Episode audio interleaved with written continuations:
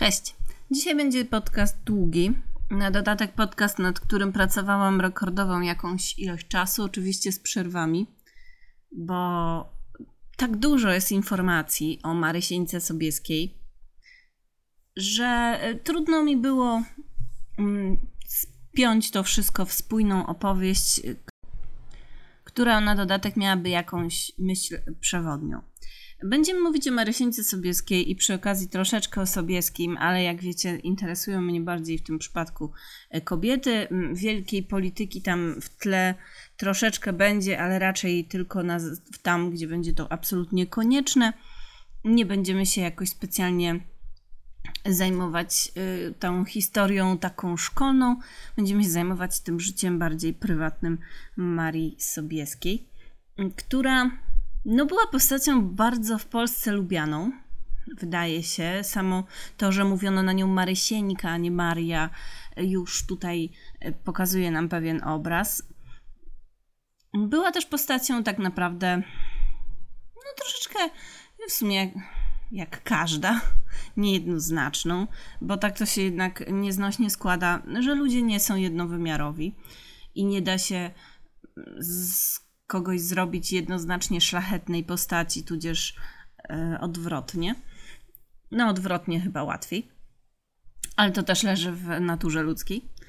W każdym razie, no, Marysieńka Sobieska, ponieważ jest takim tematem dla wielu ludzi bardzo bliskim, no to pewnie sporo ludzi się tutaj zdenerwuje na mnie. Tak to już bywa, biorę to na klatę. E, no i będę dzisiaj mówić o niej i o jej życiu takim osobistym, prywatnym, i o niej jako kobiecie, która była przez większość życia w ciąży, y, o kobiecie, która, której losy były dosyć y, pogmatwane. Marysieńka Sobieska nie wiemy na 100% kiedy się urodziła. To znaczy, ja wiem, że źródła podają, że się urodziła w czerwcu 1641 roku, ale większość źródeł podaje, że lub wcześniej. Do tego lub wcześniej za chwilę dojdę, dlaczego nie jest to jasne. W każdym razie mm, powiedzmy, że urodziła się na pewno w latach 30. bądź 40. XVII wieku we Francji, bo nasza Marysieńka Sobieska była francuską, e, nie Polką. Była córką francuskiego markiza, który był kapitanem w gwardii brata króla Ludwika XIII i jego żony, która była ochmistrzynią dworu Ludwiki Marii Gonzagi. Tutaj podlinkuję na YouTubie podcast o niej, bo to była też bardzo fajna postać. I dzięki temu, tym koneksjom, że była córką ochmistrzyni dworu Marii Gonzagi, została damą dworu tejże, która wkrótce zostanie królową Polski, poślubiwszy króla Władysława IV Wazę. I to właśnie dzięki Ludwice Marii Gonzadze mamy Marysieńkę, bo z nią Marysieńka przybyła do Polski pod koniec 1645 roku, mając bądź 4 lata, bądź 12. Zaraz do tym powiem. W każdym razie była jeszcze dzieckiem. Dzięki temu, że przyjechała jako dziecko, no to nauczyła się języka polskiego, no ale nasza Marysieńka y, Polką z urodzenia nie była. Bardzo lubimy o niej myśleć jako o najbardziej polskiej z polskich królowych, no ale, ale, ale nie. Marysieńka wedle jednej relacji miałaby 4 lata, kiedy przybyła do Polski. Ale nadworny lekarz króla Jana III Sobieskiego podaje w swoim pamiętniku, że przybywając do Polski przyszła królowa miała lat niespełna 12. Trudno się zastanawiać, kto ma tutaj rację. Z datami się wówczas obchodzono dosyć swobodnie. No ale powiedzmy, że miała między 4 a 12 lat. Tak czy siak jest dużo młodsza od króla Sobieskiego. Ale do króla Sobieskiego to jeszcze brakuje jej jednego męża. W każdym razie nie wiemy nic o pierwszych latach młodziuteńkiej dwórki e, w Polsce. Marii Darquin, bo tak się nazywała z domu. E, wiemy, że w 1654 roku dwórka królowej Gonzagi występuje na dworze królewskim w Polsce jako e, w balecie królewskim, jako żniwiarka, bo król ówczesny Władysław, e, król Polski z Wazów, był wielkim miłośnikiem muzyki i teatru i generalnie balety, te wszystkie inne cudawianki na dworze polskim wtedy były bardzo popularne i dwórki w nich występowały. Mm, kiedy nastąpi Jan Kazimierz, budżet teatralny się nieco skurczy. Potem Polska będzie miała większe problemy niż niedobór teatru na dworze, no bo pojawią się w Polsce Szwedzi. Kiedy do odzyskanej od Szwedów Warszawy wróci królowa Gonzaga, będą jej właśnie towarzyszyć dwórki Potocka, Radziwiłłówna, no i właśnie Maria Kazimiera Darkę.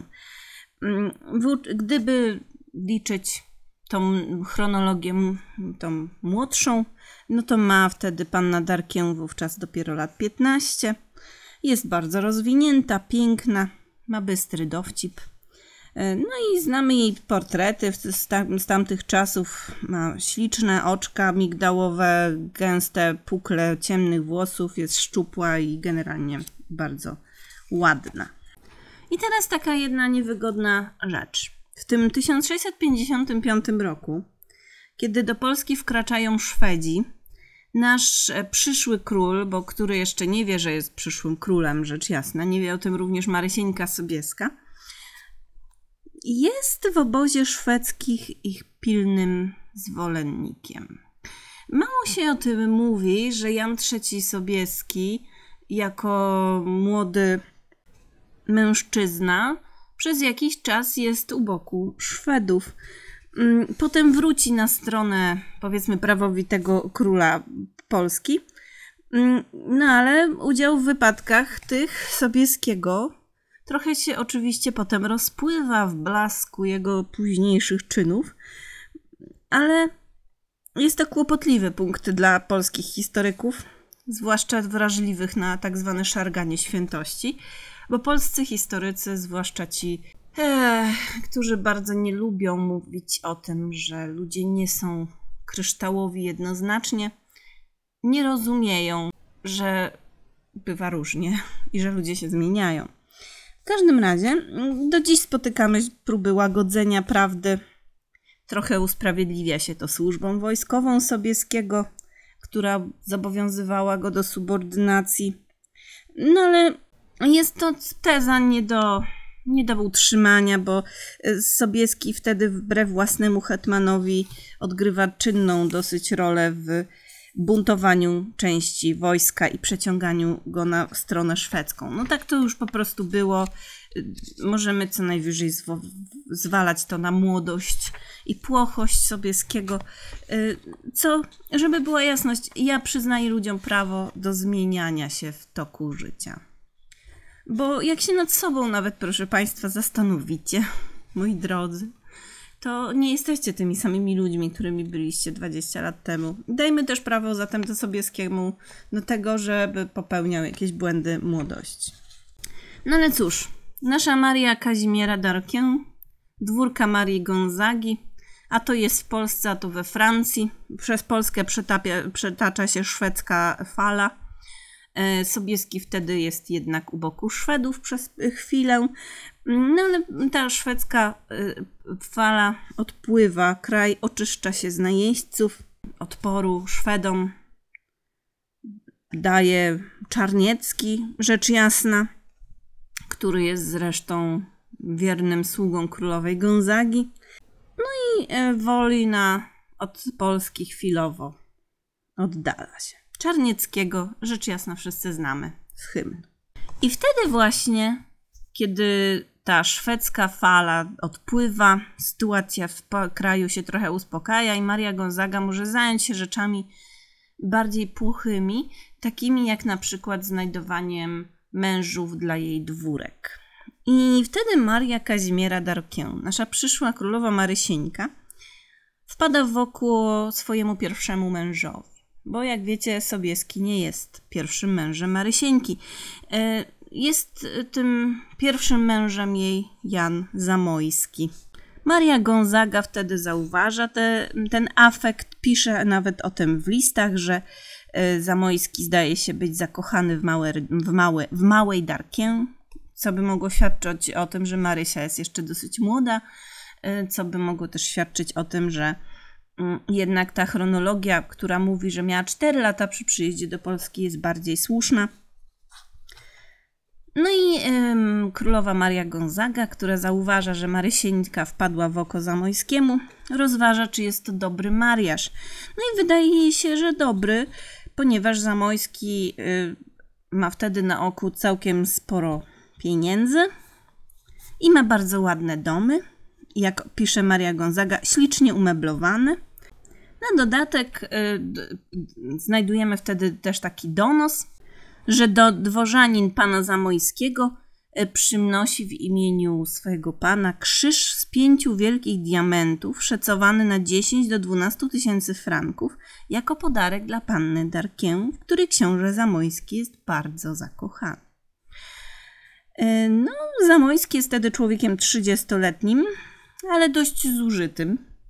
Tak byśmy powiedzieli nieelegancko, jest tęgim żołnierzem, niezbyt y, rotnym umysłowo, ale bardzo popularnym, dobrym obywatelem zamożnym, tak byśmy powiedzieli. Był człowiekiem pomyśli królowej. Powiadano o nim, że jest zakochany jak kot. I był też, jak mówiono, i to będzie taki eufemizm, za którym się kryją te wszystkie rzeczy, które wy na pewno domyślicie się, bo jesteście bardzo mądrzy. Mianowicie mówiono, że jest wrażliwy na płeć piękną, choć niezbyt wybredny w amorach. To oznacza, że rucha wszystko, co się rusza. I to, że Zamojski maczał swoje pióro w wielu kałamarzach, tak to nazwijmy, położy się cieniem na dziejach Polski, ponieważ Zamojski prawdopodobnie łapie wtedy syfilis, którym zarazi potem Marysieńkę, którym zarazi Marysieńka potem Sobieskiego i który zaważy na losie jej potomstwa. E, no i do tego dojdziemy później. W każdym razie półtora roku po tym, jak Zamojski podaruje ten bardzo drogi diamentowy krzyż naszej Marysieńce, jeszcze nie Sobieskiej, ale Darkiem, sprowadza 300 beczek wina węgierskiego na swój ślub, który odbędzie się z początkiem marca 1658 roku.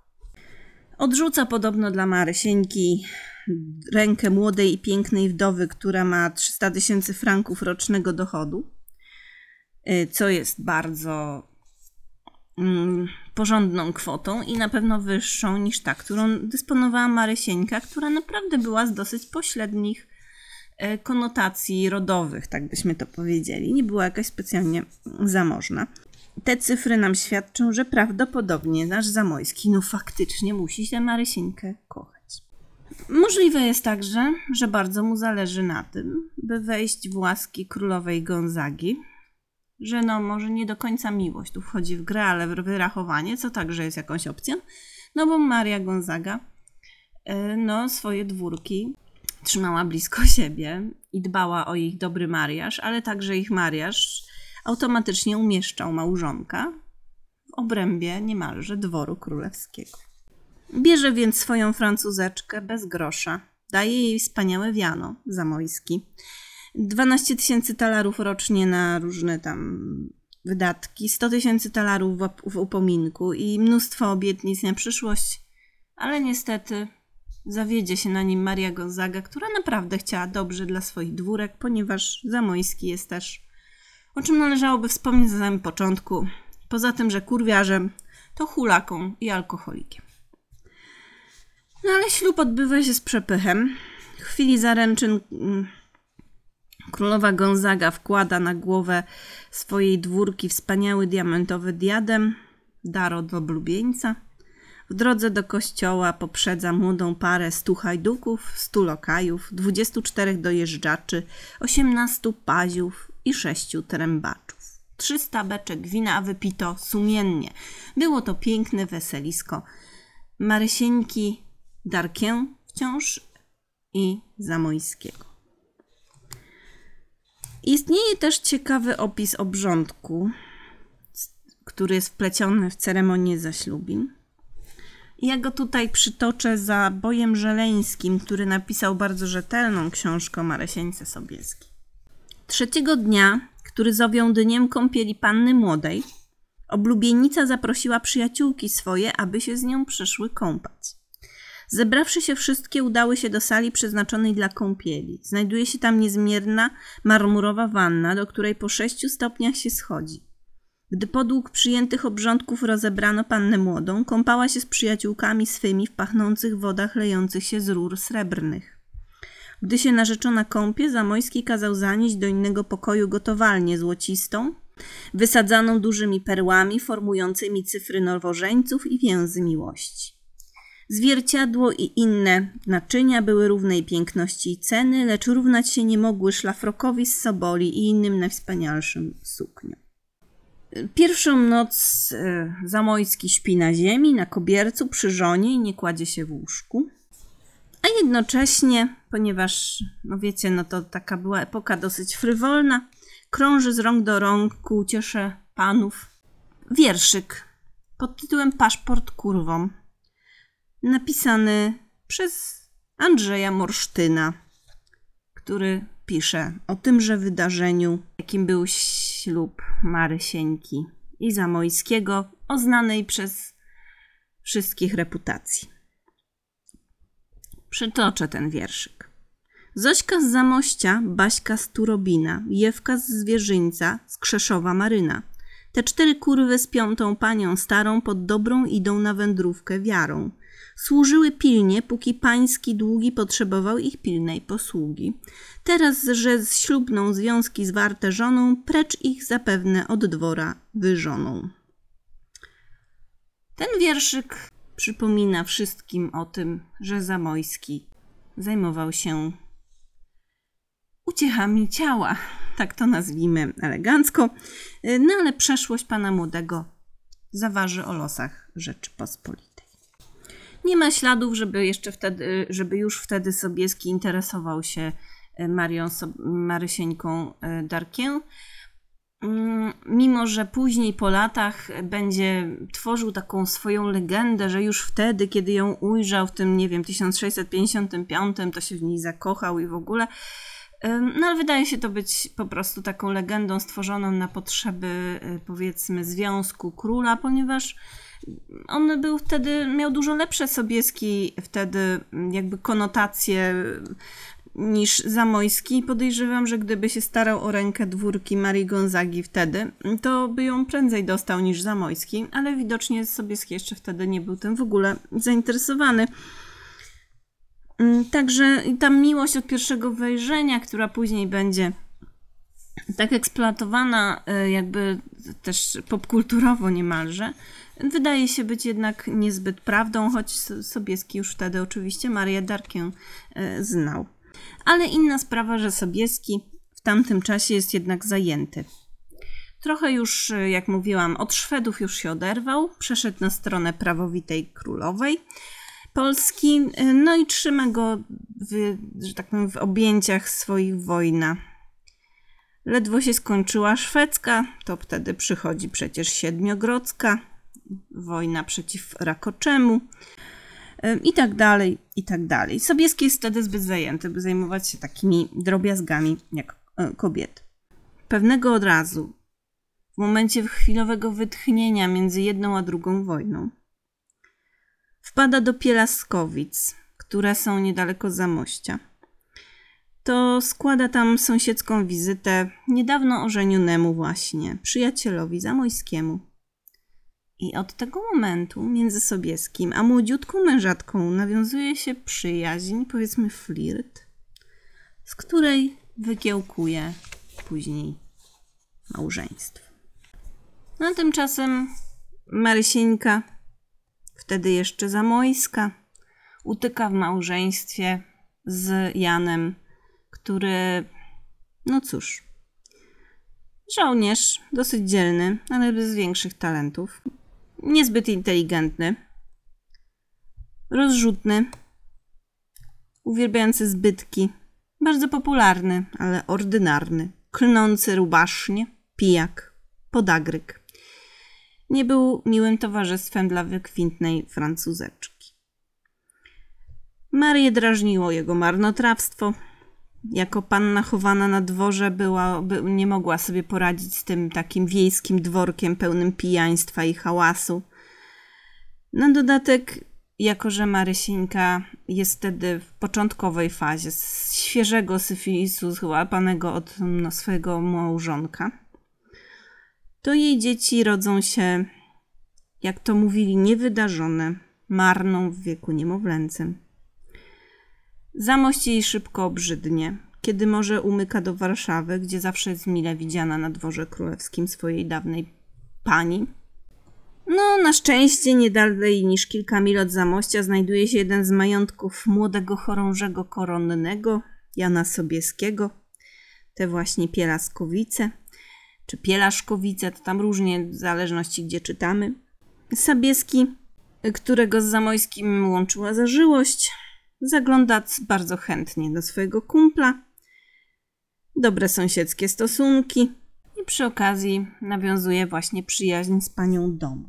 Piszą do siebie korespondencję, y, mieszając język polski i francuski.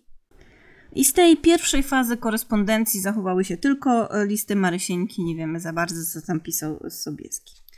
Pierwszy list, jaki znamy, to jest przypuszczalnie z roku 1659. I to jest właśnie rok, kiedy Maria rodzi pierwsze dziecko. Ludwikę, córeczkę, która umrze po miesiącu. W tych listach, e, które Maria wymienia z Sobieskim już od samego początku swojego małżeństwa z Zamojskim, pisze głównie o takich codziennych sprawach. Pisze, że pisze panu o tych drobiazgach, bo pan sobie tego życzy.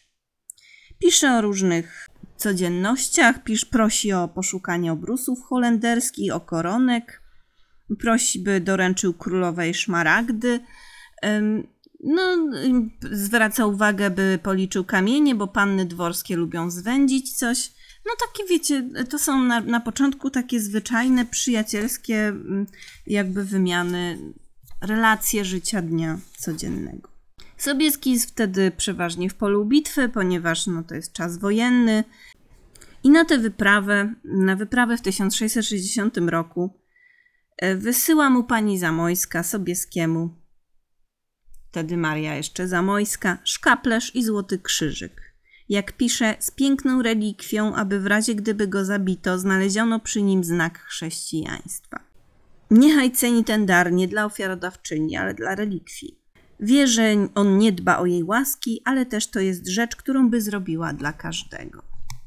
No jest to takie zaznaczenie, że jest to tylko taka E, przysługa chrześcijanki. Nie jest to żadna tam, wiecie, romantyczna relacja. E, w kolejnym liście z kolei następuje coś, co może, nad czym możemy się zastanawiać, bo nie wiemy, co było w liście Sobieskiego, bo jest tam e, Maria ma do Sobieskiego żal, że w ostatnim liście żądał czegoś, czego ona nie może mu użyczyć bez obrazy i co on sam osądziłby surowo. Błaga go, by nie stawiał takich żądań, których ona nie może wysłuchać, a których przykro jest jej odmówić. Traktuje go jako swoje dziecko. I to jest, ja chcę to podkreślić, bo to jest dosyć zabawne. Marysinka jest dużo młodsza od Sobieskiego, a jest w ogóle bardzo młodziutka wtedy. No, ale mówi w tych pierwszych listach, które wymienia ze Sobieskim jako żona Zamojskiego, mówi, że traktuje go jako swoje dziecko, bo ona jest już matką, matroną, tak? Pisze ta dziewiętnastoletnia dziewczyna do trzydziestoletniego mężczyzny, że traktuje go jako swoje dziecko, dając mu swój ulubiony szkaplerz. I ten 1660 rok to jest rok, w którym Maria Sobieska rodzi aż dwoje dzieci – w styczniu urodzi synka, który urodzi się martwy, a w grudniu tego samego roku urodzi Kasię. Kasię, którą strasznie pokocha. Kasia będzie żyła tylko dwa lata, będzie bardzo chorowitym dzieckiem, prawdopodobnie z kiłą wrodzoną.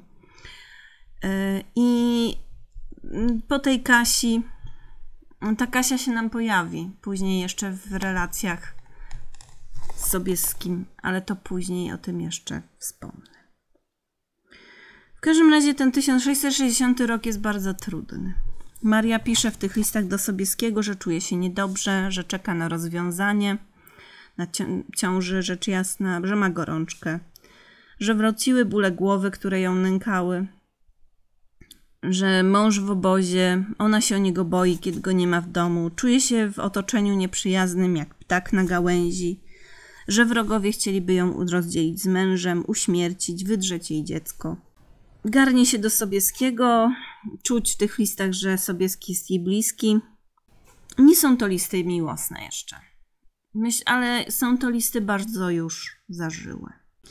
Te listy czasami się właśnie zaczynają od, e, ze strony Marii Sobieskiej, od właśnie moje kochane dziecko, e, po czym następują takie żarciki, że niby to mateczka wysyła listy do syna. To jest taka gra przyjaciół, tak? Maria tam właśnie podkreśla, że jest matką Sobieskiego. To jest taka właśnie gra między nimi, żeby jej wstydu nie przyniósł, żeby nie był rozpustny żeby go, nie, że zastanawia się, czy go nie dosyć biła rózgą, jak był mały. Że jeśli ją kocha, to niech myśli o tym, aby dać pociechę jej starości, żeniąc się yy, i tak dalej. To są takie słodkie strofowania z ust dziewiętnastoletniej ślicznej mateczki Sobieskiemu, który przez całe życie właściwie prawdopodobnie cierpiał na niedosyt matczynej miłości, ponieważ matka Sobieskiego, pani Teofila, była jakby taką trochę matką Spartanką. Niespecjalnie tam czułości między nimi nie było, prawdopodobnie dosyć szybko zniknęła z życia Sobieskiego. A w Sobieskim jest widać duża potrzeba takiej czułości. No i stopniowo Sobieski prawdopodobnie zakochuje się w Marii, znajduje w niej jakąś rodzinę. No ale Cóż, w międzyczasie, zresztą chwilę później ma prawdziwa matka Sobieskiego umiera w 1661 roku. No ale no, jest o tym nawet jakaś zmianka niezbyt y, czuła na zasadzie, no nawet mm, Maria Zamojska wtedy mówi mu, że żeby szybko się załatwił z tym pogrzebem, bo y, jak nie załatwi szybko tego pogrzebu, to stracą okazję, żeby się zobaczyć. I wtedy też pojawia się coś, co będzie takim e, leitmotivem, jak to się mówi, w ich listach, to znaczy pojawia się rozmowa o takiej sielance pasterskiej, która była wtedy bardzo modna. To była taka sielanka, której akcja działa się w VII wieku. No, w każdym razie ta sielanka mówi o pastorze Celadonie, który kocha pasterkę Astrę i potem właśnie Maria i Sobieski będą mówić do siebie per Astreo i Celadonie, bo oboje, oboje znali tę te, wsielankę. No w każdym razie tam jest, to jest bardzo z jednej strony zawiła intryga, z drugiej niekoniecznie ona jest, ale jest tam ym, oczywiście fabuła, która opiera się na tym, że muszą ukrywać swoją miłość, że umawiają się, że Celadon będzie udawał, że kocha inną pasterkę, co się staje przyczyną ich generalnie nieszczęścia. Astra na chwilę tego Celadona odtrąca, Celadon chce się rzucić do rzeki i tak dalej, i tak dalej. Potem, no generalnie strasznie zawiła sprawa, no, która kończy się oczywiście bardzo e, szczęśliwie. Kochankowie się na końcu łączą, no ale gdybyście jeszcze byli ciekawi, to, to jakby to jest treść na pięć tomów po tysiąc kilkaset stron. Naprawdę. To znaczy, to było pięć, tonu, ten, pięć tomów romansu, z których każdy tom miał tom tysiąc kilkaset stron yy, i tam kilka pokoleń się tą powieścią karmiło. Na Sobieskim podobno ta, ta sielanka zrobiła olbrzymie wrażenie. Yy, no i przez kilkadziesiąt lat będzie szpikował swoje listy zaczerpniętymi z tej sielanki aluzjami, które Maria będzie rozumiała, bo również ją czytała. Jest, dochodzimy do roku 1661. Maria Sobieska dochodzi do siebie, to po poprzednim roku, w którym urodziła aż dwoje dzieci, a jednak następuje coś nadzwyczajnego. Jest Dzień Świętego Jana roku 1661. W kościele ojców karmelitów w Warszawie zjawiają się przed ołtarzem mężczyzna w sile wieku i niezwykle piękna, bardzo młoda kobieta zbliżają się do ołtarza i poprzysięgają sobie dozgonną wiarę i miłość i na pamiątkę tegoż wymieniają pierścionki. Mężczyzną tym jest Sobieski, bo jest to dzień jego patrona Jana, a kobietą wojewodzina zamojska, Maria z domu Darkę po pierwszym mężu Zamojska. I przypominam, że jest ona mężatką, a mimo tego przed ołtarzem przysięga Sobieskiem. I jest to pierwszy ze ślubów, tak naprawdę, Marysieńki i Jana, a będzie tych ślubów jeszcze kilka. I można by uznać, że to plotka, ale na ten fakt, na tych, karmel, tych karmelitańskich ślubów, później tak to będzie nazywano, Sobieski się jeszcze wielokrotnie będzie w listach powoływał. No ale Zamojski przecież żyje i jeszcze nieprędko rozstanie się z tym światem. Jeśli chodzi o sytuację polityczną w czasie tych karmelitańskich ślubów, to mamy tak, że mm, Polska wtedy żyje w dobrych stosunkach z Tatarami. E, naprawdę, bo bywały z Tatarami, między Polską a Tatarami bardzo, jak to mówiono, czułe stosunki, bo w czasie najazdu szwedzkiego to właściwie tylko jedni, jedyni, tylko chyba Tatarzy wspomagali Polskę, a królowa wtedy Gonzaga w listach prywatnych pisała o Hanie Tatarskim, mój brat Han. Na dodatek zmienia się też sytuacja między królową Gonzagą a Sobieskim. I bardzo Gonzadze na rękę jest to, by mieć pośredniczkę między Sobieskim a sobą, w postaci właśnie Marii, wtedy Zamojskiej. E, no bo Sobieski ma wtedy już całkiem sporo rzeczy, które może królowej zaoferować jako wytrawny wojskowy. Mało tego, mm, Maria y, Ludwika Gonzaga bardzo potrzebowała właśnie stronników, a Sobieski, zwłaszcza po tych ślubach z Marią Zamojską, był jedynym człowiekiem, którego królowa Gonzaga była wtedy naprawdę pewna w tych bardzo trudnych historycznie czasach.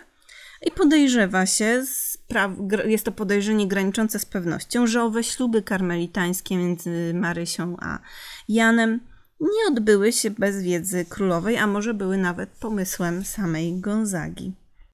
I listy wtedy już Marysieńki wskazują, że jej osoba jest już bardzo związana z Janem, jak się domyślacie, a mąż Zamojski no jest już kłopotliwą zawadą. Zamojski jest w listach nazywany fujarą, Zresztą listy y, Marysieńki i Sobieskiego są już wtedy pełne szyfrów i kodów. Fujarą jest właśnie nazywany Zamojski, ale też generalnie, ponieważ y, rola Sobieskiego wzrosła, to, y, to ich korespondencja musiała być w pewnym sensie szyfrowana.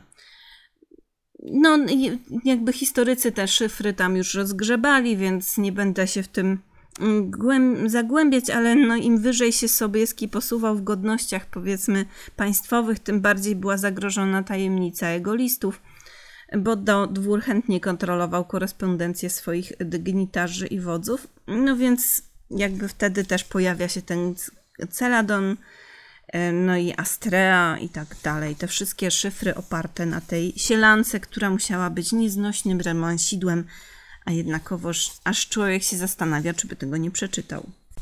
Przychodzi rok 1662. Pani wojewodzina Zamojska, nasza przyszła Marysieńka, nagle wyjeżdża do Paryża. I okoliczności są skandaliczne. Przynajmniej tak to w Polsce interpretowano. Tak to ym, wtedy pisano takie no powiedzmy gazetki plotkarskie. No, znaczy, no, naprawdę wydawano coś takiego. W każdym razie w jednej z takich gazetek pisano bez woli i wiadomości swego męża. Jest to napisane pod datą 7 maja 1662. Wziąwszy zły umysł i radę, zabrawszy dostatki i skarb, złoto, srebro, klejnoty, pieniądze, o których powiadano być miało 70 tysięcy, podmówiwszy sługę starszego i innych pacholąt do kilkunastu, Ujeżdża do cudzej ziemi pod niebytność samego pana wojewody, który na Sejmie bawił się w Warszawie. Lepiej było w domu się ożenić ze szlachcianką jaką polską, zdrowiej by było i pożyteczniej i każdemu takowemu dobrze taką żonkę pojmować rozpustnemu. No i słowem plotkowano, że tutaj jakaś ta francuzeczka, żona naszego wojewodę porzuca i wyjeżdża do Paryża, zabierając na dodatek kasę. Na dodatek opiekę nad dobrami swoimi wojewo- wojewody powierza pani Zamojska nikomu innemu, jak panu Sobieskiemu, którego stosunki z panią Zamojską od dawna nie były tajemnicą. Marysieńka tutaj zaczyna prowadzić taką podwójną grę, a może nawet potrójną. Podtrzymuje swoje prawa jako żony Zamojskiego, ale równocześnie Sobieskiego przypiera do muru, by jej dał znać, czy Sobieski nie chce we Francji nabyć przypadkiem majątku. Niemal się w ogóle nie zobowiązuje do tego, żeby w jego imieniu kupić dom z ogrodem w Paryżu. A z drugiej strony królowa Maria Gonzaga wyzywa swoją wychowanicę do powrotu do Polski, bo potrzebuje jej na miejscu. No i Zamojski przestaje żonie odpowiadać na listy. Na dodatek żona potrzebuje pieniędzy, no bo Paryż jest drogi. Ostatecznie po jakimś czasie pobytu w tym Paryżu, bez nabycia tego majątku, który miał być jakby miłosnym gniazdkiem jej i Sobieskiego, musi jednak wracać. Bo, no cóż, interesy z królową, sprawy wszystkie się skomplikowały. Na terenie kraju, na, w Polsce plotkowano. No, sprawa zrobiła się niewygodna. No i jesienią 1663 roku Zamojska po prawie, półtora rocznej nieobecności wraca do Polski. Zamojski przyjmuje żonę z wielką pompą. Jest to na pokaz prawdopodobnie, no ale jest. Odbywa się uroczyste przyjęcie w kościele. Stosunki z Sobieskim stają się dosyć skomplikowane, listy robią się jakby między nimi oględne. Być może dlatego, że o stosunki osłabły, bo Sobieski nie chciał kupić domu w Paryżu, a być może dlatego, że bali się, że listy są czytane. No i po powrocie z Paryża Marysieńka Zamojska rodzi mężowi czwarte dziecko, córeczkę urodzoną w 1664 roku, która będzie żyła tylko trzy miesiące. No ale cóż, no nie ma tam żadnej harmonii małżeńskiej, ponieważ Zamojski jest nadal Zamojskim, trwają pijatyki, orgie, Y, królowa zaczyna już dostrzegać, że jej ulubiona dwórka, bo Maria Gonzaga nadal Marię Darkię Zamojską bardzo lubi, widzi, że jest ona udręczona i do, zaczyna doradzać jej coś wręcz niemożliwego, mianowicie rozwód, a przynajmniej separację, by tak by mieszkała przy Zamojskim jako przy ojcu, jak pisze królowa. Y, Marysieńka nie może zdecydować, a to się zgodzi na separację, a to odpisuje, że jest męża, męż, że to jest w ogóle zadowolona jednak z męża i tak dalej, i tak dalej. No, jakby, no miota się, tak? Nie chce rozwodu. Być może ma nadzieję, że rychło zostanie wdową. Być może chodzi o sprawy majątkowe. Ludzie szepczą o testamencie. Rodzina, zresztą Zamojskiego, Marii, jako francuski, nie lubi. Zamojski przestraszony myślą o rozwodzie, chce się godzić z żoną. Ale myślę, że Marysieńka widziała już, że Zamojski jest już w ciężkim stanie, ponieważ niedługo potem, 7 kwietnia 1665 roku, Zamojski, czyli fujara, wydaje ostatnie tchnienie. I jak 7 kwietnia Zamojski umiera, tak znajdujemy w pruskim archiwum państwowym list podkomorzego kijowskiego, który mówi, że 3 czerwca 1665 roku, czyli trzy miesiące po śmierci Zamojskiego, jest wzmianka, że chorąży Sobieski z wojewodziną sandomierską zamojską Darkien zawarł związek małżeński.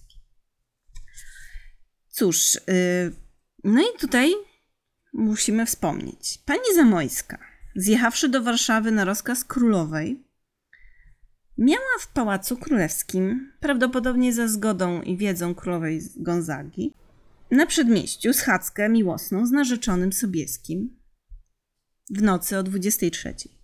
I teraz prawdopodobnie nastąpiła pewna intryga, bo tę, na tę, w tę schadzkę wkroczyła właśnie królowa, która jak ich zobaczyła, e, nie wiem czy prawdopodobnie weszła, no wiecie, w trakcie, i oświadczyła panu Sobieskiemu, że jeśli nie zechce niezwłocznie poślubić Zamojskiej, to musi zginąć. Trzeba zdecydować się na ślub albo na śmierć. I, bo inaczej, no wiecie, hańbi wdowę. Przyszedł potem ksiądz natychmiast i o północy dał im ślub w Pałacu Królewskim. Ta relacja brzmiałaby jak fantastyczna bajka, gdyby nie to, że są potwierdzające ją świadectwa. Mało tego, jest to już drugi ślub kościelny Marii i Jana Sobieskiego, a 6 lipca, czyli miesiąc po tym ślubie zawartym o północy, bo królowa tak się składa, że jak ich zastała inflagranti, to miała pod ręką księdza, którym udzielił ślubu. Jest to zaskakujący przypadek.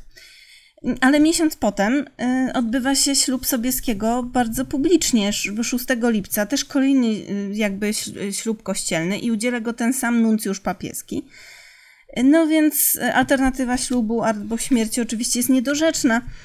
Nawet w Polsce takich rzeczy, no, zwłaszcza takich ludzi jak Sobieskiego, za jakieś tam ryćkanie wdów nie karano.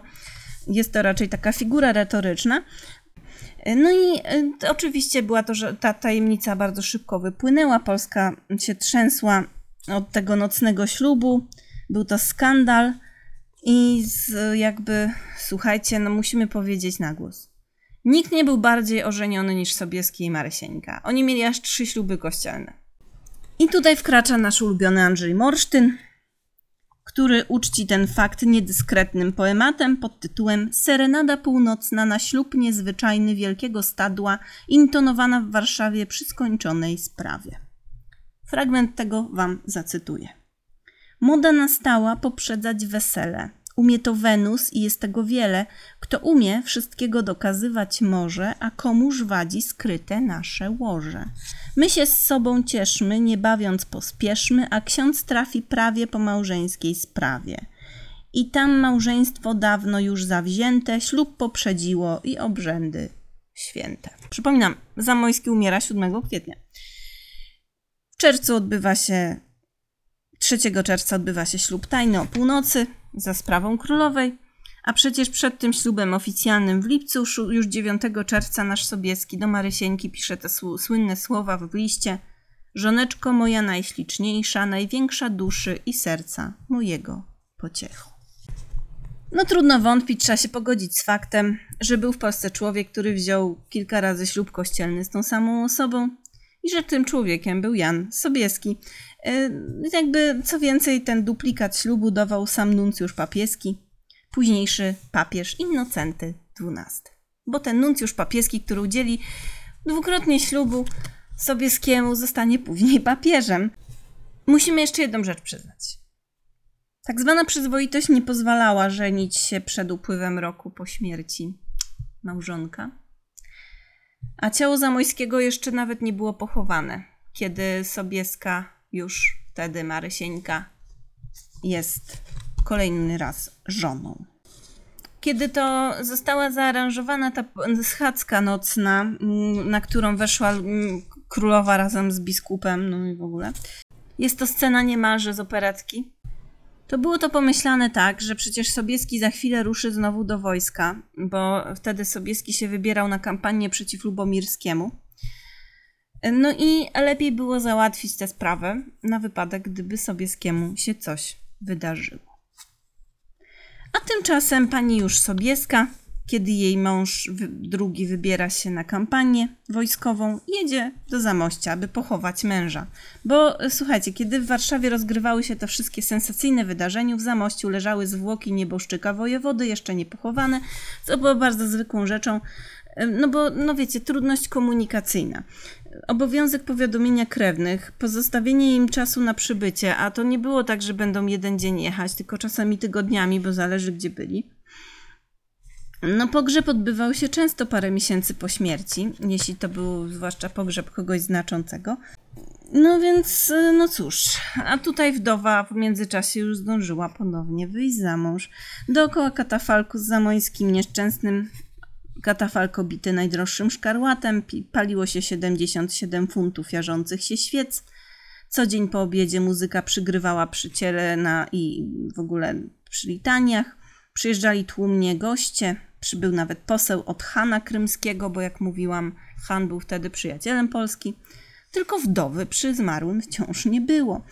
E, okazywała za to zainteresowanie sprawami majątkowymi no, e, chciała po prostu zabezpieczyć swoje dobra, dobra, co nie będzie łatwe, bo siostra Zamojskiego, Gryzelda, będzie walczyć o te majątki za wzięcie.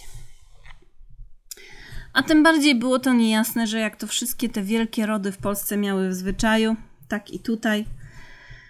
Zamojscy mieli tyle konotacji, że mnóstwo rodów, a to koniec Polscy, a to wiśniowieccy, zjeżdżali do Zamojścia nie bez wojskowej asysty. Licząc na jakieś ochłapy po zmarłym, Zamość stał się wśród wkrótce wręcz dworem obronnym, bo każda z rodów zjechał ze swoim wojskiem. No i Gryzelda, siostra Zamojskiego, nie chce widzieć Marii przy grobie swojego brata. Pisze: Szkoda po śmierci pokazywać, czego za żywota nie czyniła, która, że nas na wesele swoje z sobie z kim nie prosiła, my też ją na pogrzeb prosić nie będziemy. No więc y, ruszyła z końcem maja mm, w drogę, po drodze jakby zamojska. Po drodze się hajtnęła z Sobieskim. No i jak przybyła 5 czerwca do Zamościa, dwa dni po swoim ślubie z Sobieskim, tym tajnym ślubie, to zastała rozebrane mosty, y, zamkniętą bramę. No i e, wiecie, no trochę ten problem, nie? Odmówiono jej wydania dóbr, obawiano się w ogóle rozlewu krwi. Wdowa miała swoją piechotę, chciała uderzać na bramy, ale została powstrzymana. W ogóle, no wiecie, no to była burda. Okrzyki, wrzaski, domagania się, no w ogóle cuda na kiju. Kiedy, e, sobie, kiedy Sobieska już, choć oni myślała, że oni jeszcze nie wiedzą o tym ślubie, ale tym razem wieści dotarły wyjątkowo szybko, e, spytała, czy wiesz z kim gadasz, kiedy starosta Opoczyński ją chciał tam powstrzymać, to on powiedział, wiem z panią Sobieską. Rada nie rada Marysieńka do swojego zmarłego męża nie dotarła. Ruszyła z powrotem. Tłum, tłum za nią wrzasz, wrzeszczał, nazad Sobkowa. No, generalnie nieładnie. No więc e, uwierzono w pierwszy ślub po ciemku. Szybko rozniosły się wieści. Kto je rozniósł, nie wiadomo. Ale ten oficjalny ślub miesiąc później wywołał jeszcze większe oburzenie. Dwa śluby kościelne z tą samą osobą to trąci świętokradztwem. Ale co ciekawe, ten uroczysty oficjalny ślub lipcowy złagodził nastroje. Ponieważ powaga nuncjusza papieskiego, który go celebrował, wszystko przykryła. W trzy miesiące niespełna po śmierci Zamojskiego odbywa się trzeci właściwie ślub oficjalny z zachowaniem już wszystkich ceremonii. Był niesłychany to zbytek, naczynia złote i srebrne, długie ręczniki przybite do stołów, no wiecie, żarli, musieli wycierać ryje, nie? Straszne pijaństwo także, aż takie, że jak się wszyscy pochlali, to służba rzuciła się do łupienia stołów i brano się do szabel, aż w końcu król i królowa odprowadzili państwa młodych do łożnicy. Potem trwają przepychanki o majątek z Gryzeldą, ale to już nie będę się w tym zagłębiać. W każdym razie mamy wreszcie Marysieńkę ożenioną z Sobieskim, który jest wtedy hetmanem, nie przecież jeszcze królem. Przychodzi rok 1667. Hetman Sobieski oddycha swobodnie i spędza parę miesięcy w Lwowie, we własnej kamienicy, która do dziś istnieje na placu ratuszowym w Lwowie. Przy boku ukochanej żony, z którą ciągle będzie żył w rozstaniach, bo będzie bez przerwy gdzieś wojował. Marysieńka jest w ciąży, a lekarze nada- dają jej jakby prikaz, by wyjechała do Francji ze względów zdrowotnych. No, być może nawet ten poprzedni wyjazd do Paryża też był spowodowany jakąś ciążą, która nam umknęła, bo niewykluczone, że Marysieńka też jeszcze roniła gdzieś po drodze inne mm, ciąże. No i to jest ten rok 1667. I ta ciąża mm, to będzie pierwsza ciąża, z której urodzi się dziecko, które dożyje dorosłości. E, pierworodny dla Sobieskiego prawowity syn Jakub, który urodzi się w 1667 roku. Będziemy jeszcze o nim mówić. No właśnie urodzi się z tej ciąży opiekowanej w Paryżu. I tą ciążą bardzo się Sobieski interesuje. To jest czas, kiedy właśnie Sobieski jest w rozjazdach, a Marysieńka w Paryżu. No i bardzo się tą ciążą interesuje. To są takie właśnie intymne mm, różne listy. No ale już w czerwcu e, widzimy w listach, które Sobieski pisze do swojej żony, że urodzisz też mi da Pan Bóg Jakubka albo Tereskę. Już mają wymyślone imiona. Potem we wrześniu pisze do nich do, e, Sobieski do Marysieńki. Piszesz mi, moja królewno, że się frasujesz o to, że z prawej cyceczki mleko ciecze, a tu powiadają wszyscy, że jest znakiem to chłopca. No jest to takie, e, widać, że się wymieniali swoimi, wymieniała się Marysieńka z mężem obawami o swoje zdrowie i martwiła się, że się o nią nie dba i tak dalej. No w każdym razie, na dodatek w połogu mm, Maria się zapytuje czy ma zostać w Paryżu, czy ma wracać do Polski. A tutaj proszę, e, że on jej mówi, że no, że to jest jej sprawa, żeby ona się, ona niech będzie tam, gdzie się będzie najlepiej czuła. Jest to bardzo, e, bardzo otwarte podejście. Na dodatek, zanim e, Sobieski zobaczył swojego syna, Jakuba, no to Maria się z nim drażniła, że jednak urodziła córkę. To były też takie przekomarzanki listowne. Był on wtedy wiele miesięcy na wojnie, ona urodziła w listopadzie, ona jeszcze w grudniu się z nim drażniła, że, żeby urodziła córkę, a nie syna. I wtedy właśnie Sobieski pisze: Lubom ci się tedy był nagotował przywitać Teresę, nie Jakuba, ale ja i za tę Panu Bogu podziękować omyłkę, a najbardziej za to, że zachował mamusieńkę śliczną, jedyne moje kochanie i z tak ciężkiego wyprowadził terminu, na który ja tylko wspomniawszy zawsze obumierać musiał. Na tego Franta małego mi nie miło, że tak długo turbował i nie wczasował mamusieńkę swoją i że do niej niepodobny. A mógł to wiedzieć ten zdrajca, żebym się był dla tego samego musiał w nim był kochać. No i słowem mm, Sobieski ze wzruszeniem pisze, że no tutaj cieszy się, że Marysieńka przetrwała, że poród był długi i że on się trochę złości na syna, że tak wymęczył matkę mm, przy porodzie. Są to naprawdę wzruszające mm, czułości. No, potem są też wzmianki o tym, że, że to Marysieńka gdzieś tam mu pisze, że to nie jest jej wina, że tak długo rodziła, bo Bomia miewała już dzieci, a on jej odpowiada: Miewałaś moja panno, ale wszystko dziurawe, niezupełne, a teraz masz z łaski Bożej owoc zupełny i z jąderkami.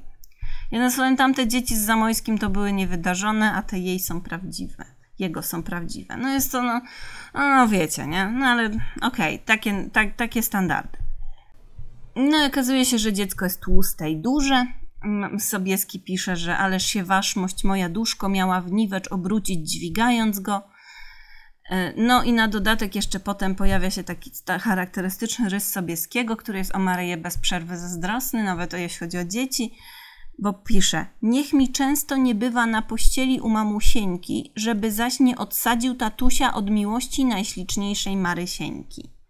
Jednym słowem Sobieski nawet ma upewnia się, że dziecko za długo nie przebywa z matką w pościeli, bo jeszcze będzie, zajmie jego miejsce przy, łóżku żony. No jest, wiecie, no durna jak, nie wiem. Nawet e, przy tym pierwszym dziecku są naprawdę w tych listach relacje w stylu, że zaczyna jeść papkę i że to bardzo dobrze. E, Sobieski radzi by mu wpuścić trochę wina w usta, kiedy się urodził, żeby był duży i mocny i na pracę trwały. A pisze to w grudniu, czyli miesiąc po porodzie dziecka. No, no dobra, może takie zwyczaje.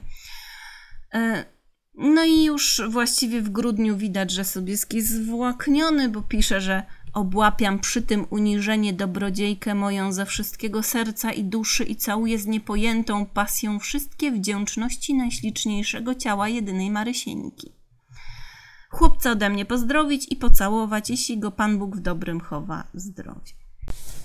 Generalnie we wszystkich listach Sobieski będzie się o dziecko wypytywał, jak rośnie, jak się chowa, czy mamka dobra.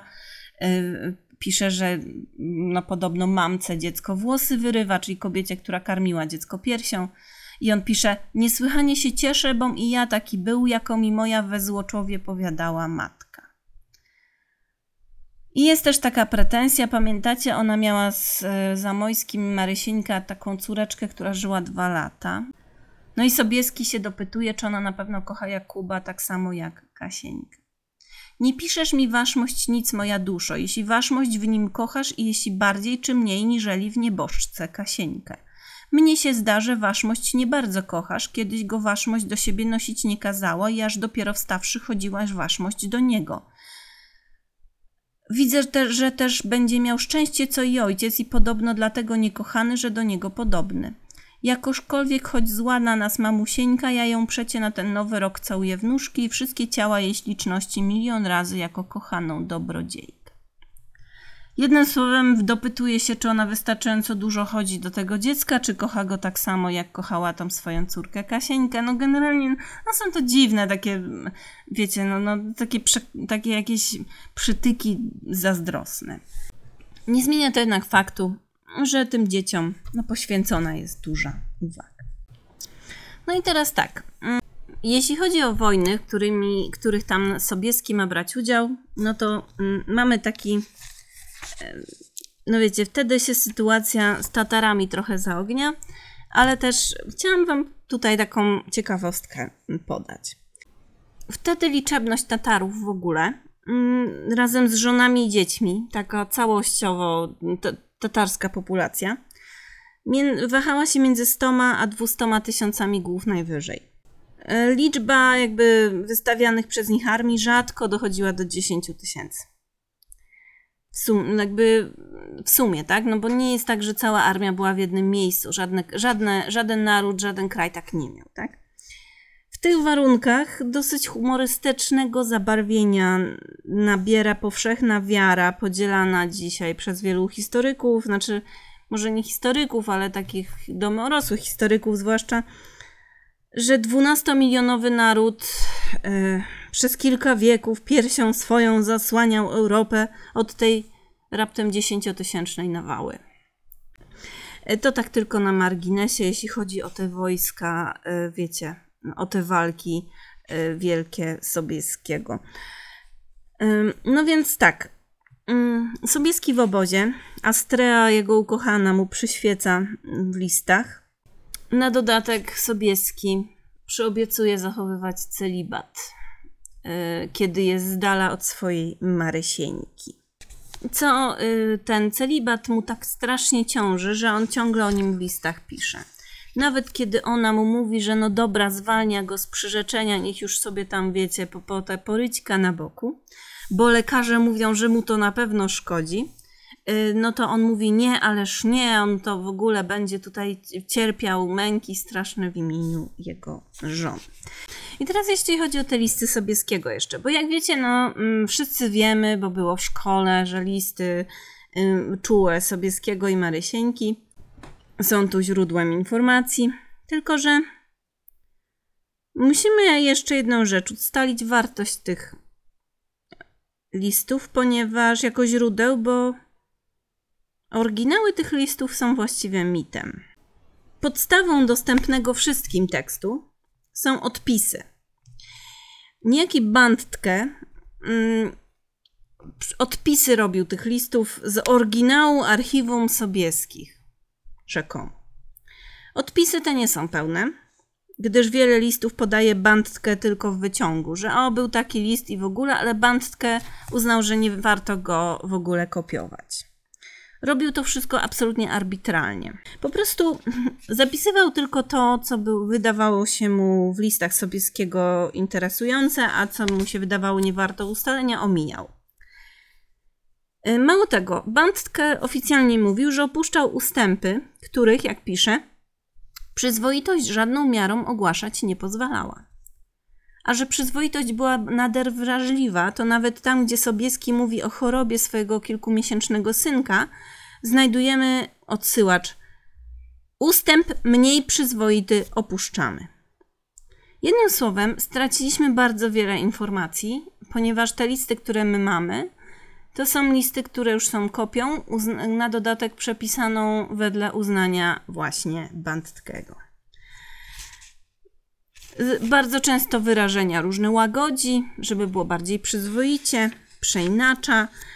No, y, tak naprawdę to, co my mamy, to jest y, Częściowo na pewno dosłowny przekaz Sobieskiego, a częściowo jest to tylko skrót, interpretacja bądź przeinaczenie. No tak, no ale właśnie w tych listach na pewno mamy tęsknotę, bo e, małżeństwo Marysienki i Sobieskiego jest ciągle, w, e, ciągle na odległość, co być może podtrzymuje płomień. E, jest to tęsknota fizyczna bardzo ze strony Sobieskiego zwłaszcza, którą ciągle podkreśla, jak to mu bardzo, wiecie, jądra puchną niemalże. Zwłaszcza, że Marysieńka często wyjeżdża nawet do Francji, bo zwłaszcza w czasie tych wszystkich ciąż, gdzie czasem nie widzą się rok na przykład, no to generalnie wiecie, no pokusy nie trudno. Wierność małżeńska przez mężczyzn, zwłaszcza w tamtej epoce, niezbyt była respektowana, ale Sobieski bardzo się starał jednakowoż Marysieńki, no powiedzmy, nie zdradzać w dzisiejszych kategoriach mówiąc. No i ciągle o tym pisze. Ciągle o tym pisze. Ciągle o tym pisze.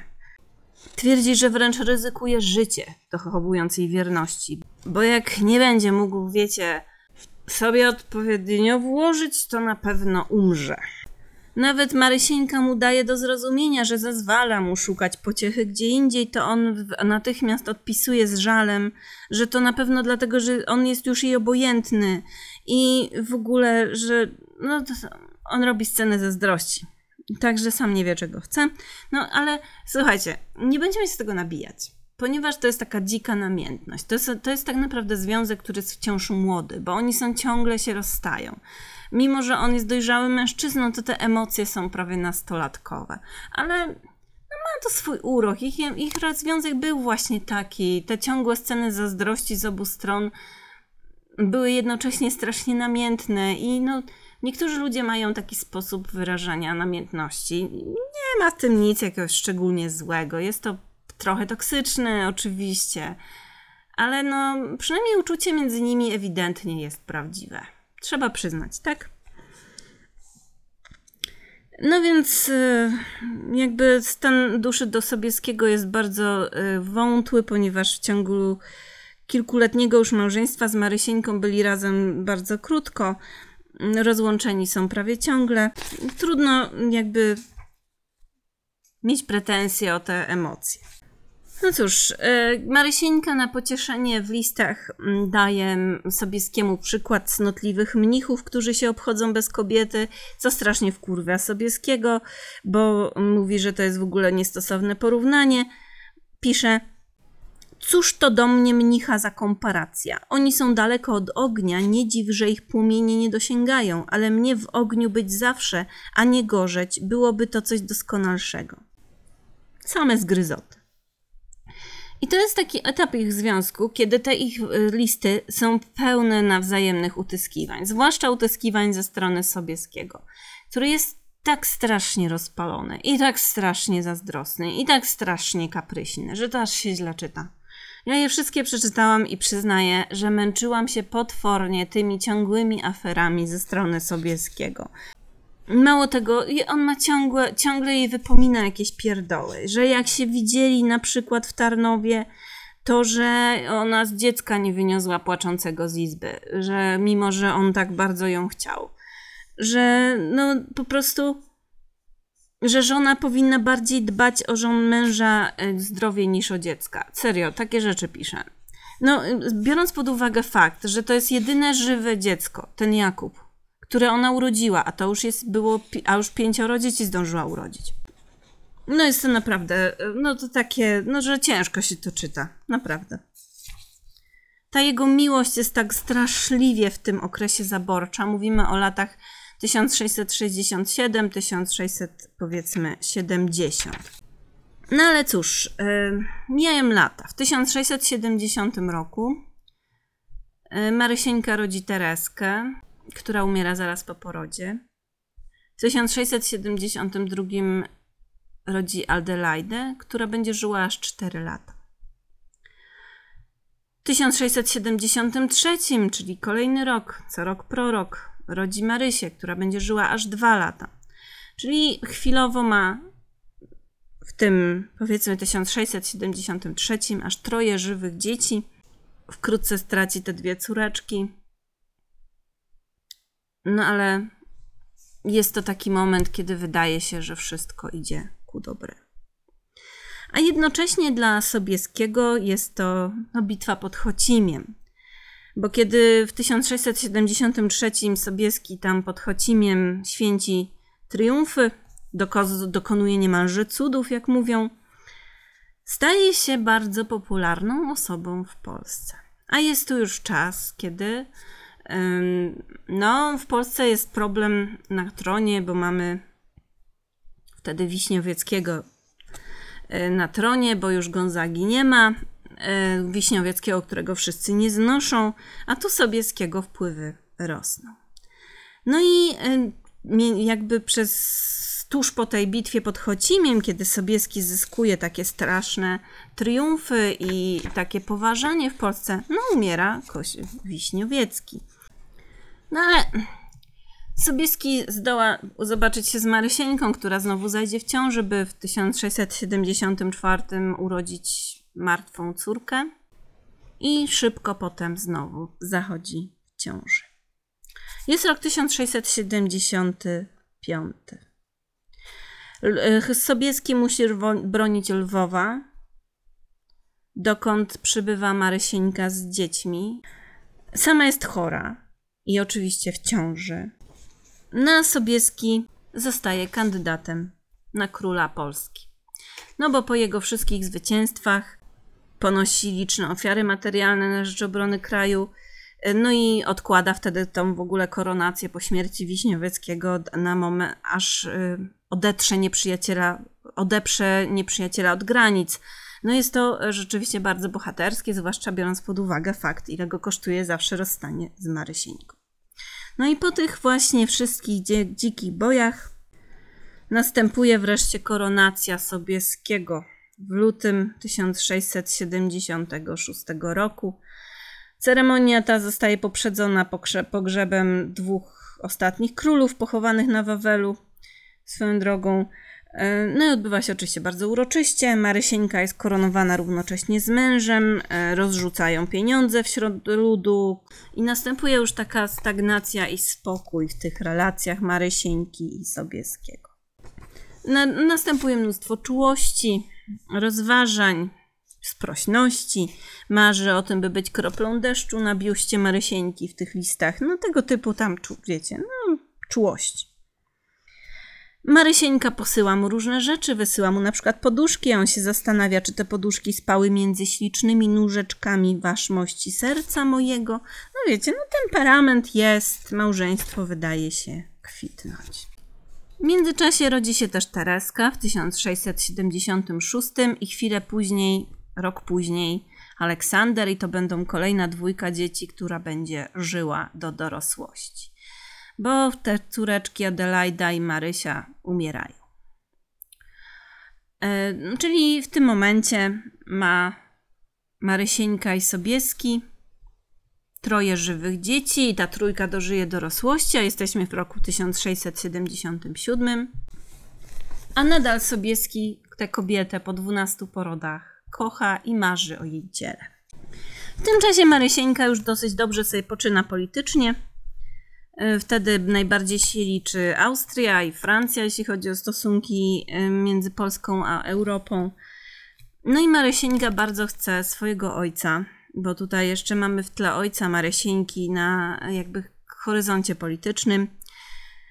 No, uczynić z niego księcia mm, albo no, kogoś istotnego, żeby. No bo Marysieńka ma trochę kompleksy, że jest córką takiego trochę niezbyt porządnego domu. To znaczy, oczywiście z perspektywy historycznej, no wiecie, no to jednak były koligacje jakieś tam e, z rodami królewskimi Francji, ale to były koligacje raczej na zasadzie, że oni byli w służbie królom, a nie byli z nimi spokrewnieni. Ojciec jest e, miernym człowiekiem, no i e, nie da się z niego zrobić księcia, więc na co wpada Marysieńka? No, że zrobi z niego E, duchownego. A że ślubu jej udzielał przyszły papież, jak pamiętacie, no to ma nad kim presję wywierać. Pan liczy sobie wtedy ojciec Marysieńki lat 90, no i udaje się go namaścić na kardynała. Papa kardynał stanie się jednak zmorą Marysieńki.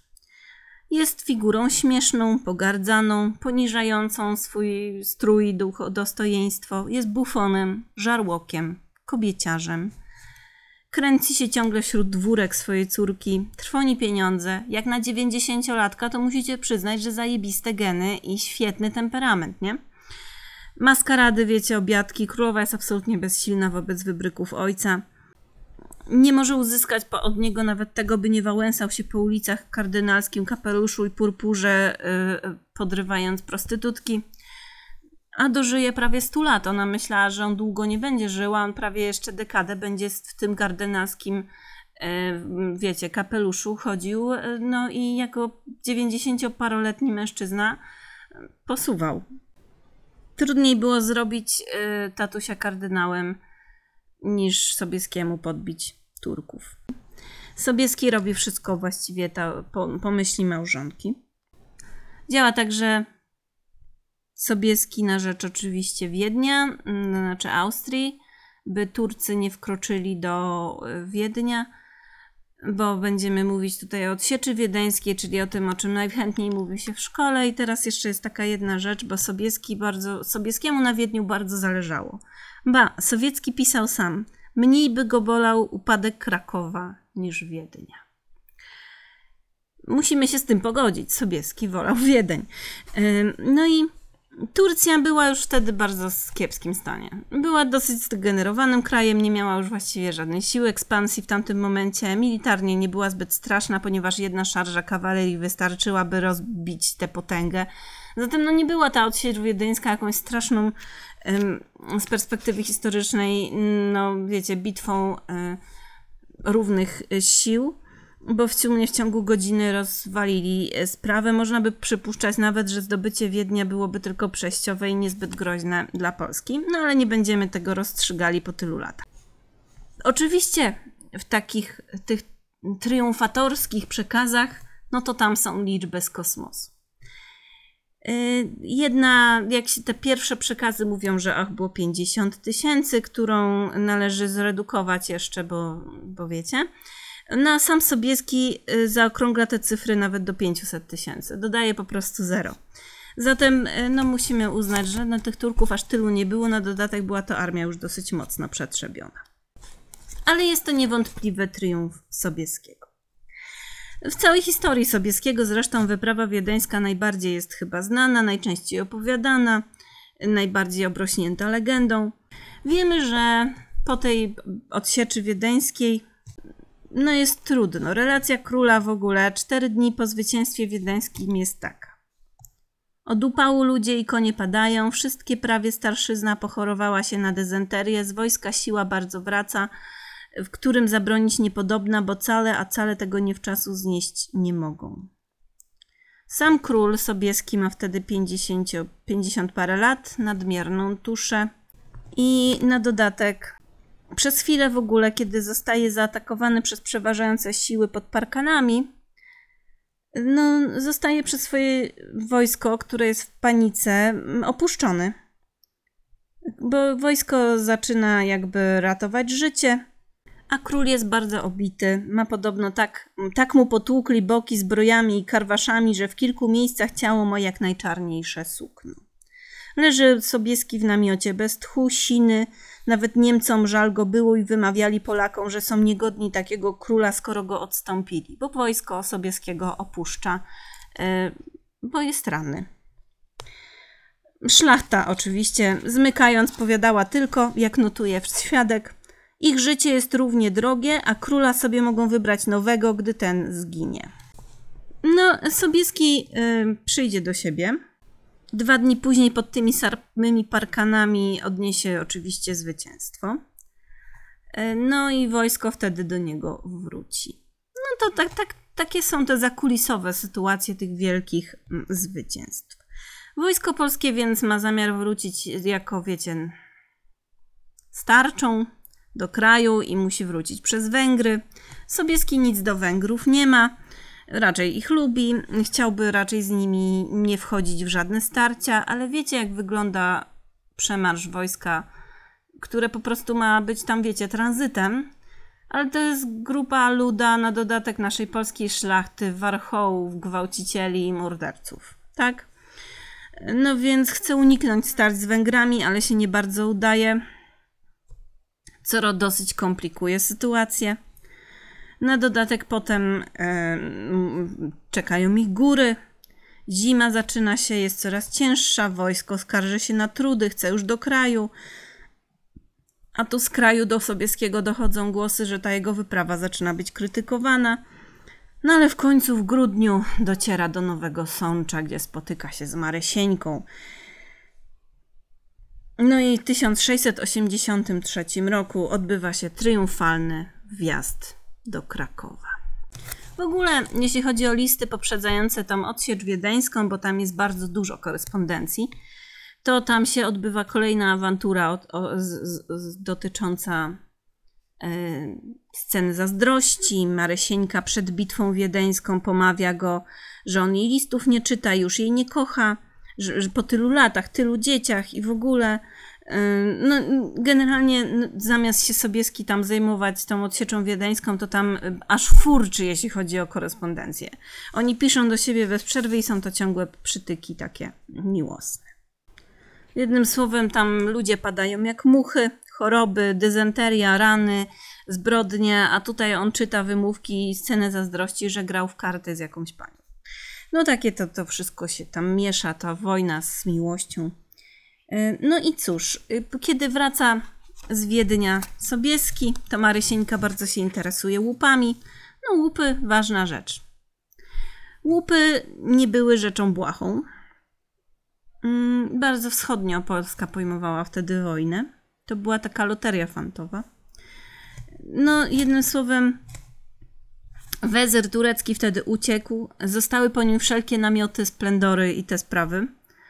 Sobieski się cieszy, że nawet porównania nie ma z, Choci, nie ma z Chocimiem. Tyle jest tego wszystkiego.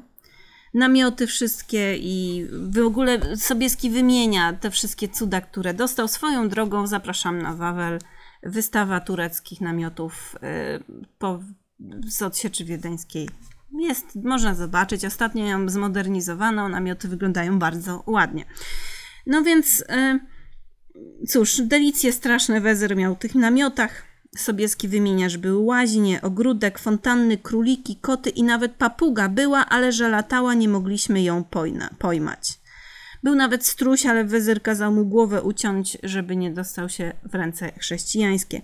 Jest to uroczy ten Sobieski, uganiający się za papugą y, po odsieczy. Mm, na ten odsiecz wiedeńską, swoją drogą do Wiednia, zabiera ze sobą Sobieski, nikogo innego jak Jakuba. Jakub ma wtedy lat kilkanaście, a także zabrany zostaje Aleksander, który jest y, no, 10 lat młodszy, jest kilkuletnim chłopcem. Y, więc oczywiście nic robić nie może i oczywiście nie bierze udziału w samej wojnie, tylko przebywa w obozie akurat. No i potem y, oczywiście Sobieski donosi, bardzo zadowolony, że Jakub był bardzo dzielny, a ten minionek, czyli Aleksander, Dzieciaczek ma się z czego cieszyć, bo jego chorągiew wezyra złamała i sławę największą u wszystkiego uzyskała wojska.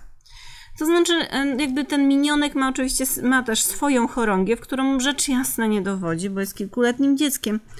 Ale tutaj się pojawia jedna rzecz. Ze strony Marysieńki. Marysieńka swojego pierworodnego z Masobieckim syna Jakuba nie lubi. Aleksander, ten drugi z tych przeżytych dzieci, jest jej ulubieńcem bo Jakub jest synem Sobieskiego jako jedynie hetmana. Aleksander rodzi się już na tronie. Marysieńka nawet w takim powiedzmy biuletynie po tej bitwie no wręcz celowo daje taką pomyłkę w imieniu, rozsyłając po Europie wiadomość, że syn króla Aleksander walczył mężnie u boku ojca. Co jest głupie, bo Aleksander był wtedy dzieckiem. No i to będzie ważny wątek tego, że sama Sieńka Jakuba nie lubi. A Sobieski jest czuły wobec wszystkich dzieci jednakowo. Naprawdę. Jest niezwyczajnie czułym i troskliwym ojcem. W całej korespondencji na tle wyprawy wiedeńskiej widzimy Sobieskiego jako najczulszego ojca. Każdy list kończy się dziećmi. Cieszy go Jakub, że na pięć mnie nie odstąpił. Że brat bratu swoje zdobycze rozdaje, że są we, wo, chłopcy wobec siebie tacy mili. Temu młodszemu synowi daje konia tureckiego. Cieszy się z fantazji tego najmłodszego syna, Konstantego, który no, no jest jeszcze wtedy zdecydowanie za mały, no, żeby cokolwiek w ogóle rozumieć, ale cieszy się, że Konstanty pyta o powrót ojca. No, generalnie mm, pamięta też o córeczce Kunegundzie, którą nazywa generalnie papusieńką, zdaje się. Jest to bardzo radosna chwila w życiu Jana III Sobieskiego i chyba ostatnia z takich radosnych chwil. Jest on na równi zachwycony każdym ze swoich czworga dzieci, bo tylko czworo żyje. A przypominam, wiemy o 17 porodach Marysienki. Wiemy też prawdopodobnie, że Sobieski miał jakieś nieślubne dzieci. Czy były one zrodzone przed czasami Marysieńki, co jest najbardziej prawdopodobne, bo pamiętajcie, no on ma już, jest dojrzały mężczyzną, kiedy się żeni z Marysieńką. Czy w momentach słabości jednak, choć jest to mniej prawdopodobne, jeżeli wierzyć w jego desperackie wrzaski o tym, że mu staje, a nie ma w co wsadzić. W każdym razie mm, jest taka, mm, jest zapiski są przybocznego lekarza, które mówią, że miał jakieś tam dzieci z nieprawego łoża, o które nie więcej dbał, jak dbają o nie w Polsce i gdzie indziej. No, nie wiemy. Prawdopodobnie faktycznie miał nie, dzieci nieprawe jeszcze sprzed czasów Marysieńki. Nic o nich jednakowoż nie wiemy. No i tak, nasz Celadon, rycerz, czuły ojciec, ludzki pan, lubiący czytać, namiętny kochanek, żałujący uciśnionych chłopów, jak na tamtejszych władców całkiem nieźle, bo pisze nawet, a cóż biedni kmiotkowie winni, wykrzykuje Sobieski na wieść o tym, że ktoś ciemięży chłopów i rabuje, i że rabuje ich armia litewska. Jest dzieckiem swego wieku, swego kraju, bliski wschodu, bardzo lubi e, splendor wschodu i stroje wschodnie. W końcu na, na modę turecką jest e, kontusz zaprojektowany, bądźmy szczerzy. I sprzęt wojenny Sobieskiego również jest wschodem inspirowany. Bardzo mm, też znana jest ta historia o tym, że król Jan III Sobieski miał swoją wydrę. I jest to taka, tak, tak się o tym mówi, zwłaszcza w szkole dzieciom, że to jest taki dowód, że był takim czułym, dobrodusznym człowiekiem. Względem wydry tak. I generalnie teoretycznie tak. Był czułym ojcem. I niby się tak wszystkimi troszczył. Ale był tak jak wielu królów, ta czułość mieszała się z potwornym okrucieństwem. Jest taka dreszczem przejmująca historia, wedle której żołnierza, który przez przypadek zabił tę ukochaną wydrę króla, Sobieski skazał na śmierć. Biskupi się tym przerazili i powiedzieli, by jednak złagodził swoją karę.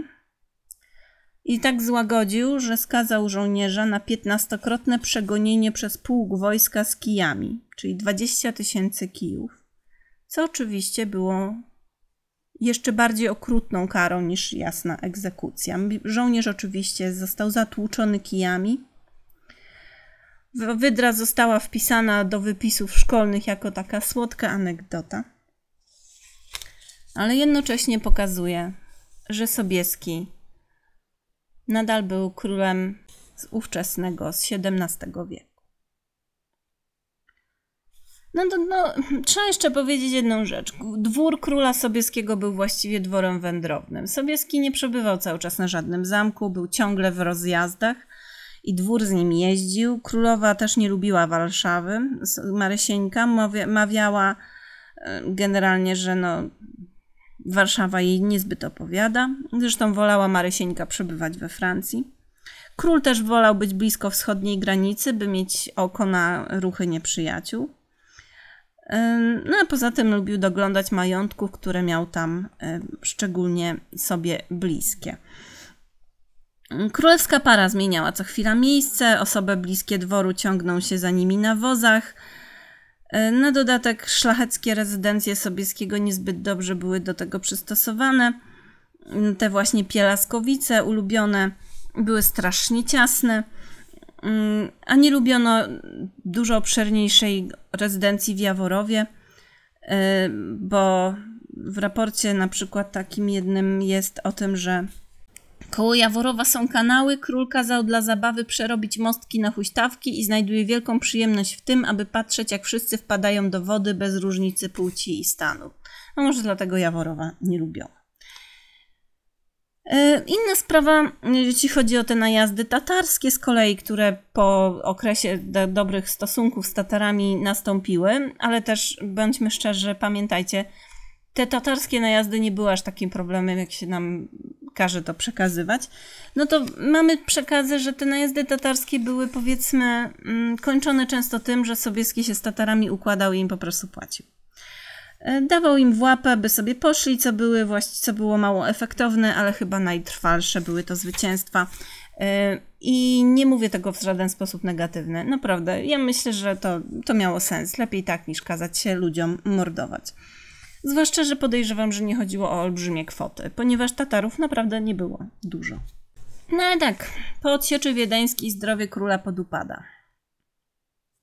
Imponujące nadal, ile on przetrwał, mimo że był człowiekiem bardzo schorowanym. Ostatnia jego wyprawa przypadła na rok 1691. Tam była taka dywersja dla Austrii, ruina zresztą potem dla Polski. No i w 1696 roku powala go ostatni atak apopleksji, jak mówią. Nie ma mu kto nawet udzielić pomocy, bo akurat wszyscy dworzanie są pijani. Są znane sceny, jakie następują po śmierci Sobieskiego. Królewicz Jakub, ten jego pierwszy syn, pośpieszy na zamek, odebra, od, odbierze od gwardii przysięgę wierności, opieczętuje skarbiec, prześle matce wiadomość, że jej na zamek nie wpuści. Widać konflikt matki z tym synem Jakubem był głęboki. Ale musiał ją wpuścić, kiedy nazajutrz przy, przybyła do męża. I musiał ją przeprosić, spadł jej do stóp, błagał ją o przebaczenie, ale Marysieńka nigdy Jakubowi tego nie przebaczy. Kiedy ubierano ciało Sobieskiego, nie chciała wydać korony, z obawy, by Jakub nie zdarł jej Sobieskiemu z głowy i by się nie koronował. Ona nie chce, by jej syn został królem. Zatem Sobieski zostaje pochowany w hełmie. W kościele kapucynów i dopiero kilkadziesiąt lat później Sobieski zostanie przewieziony na Wawel.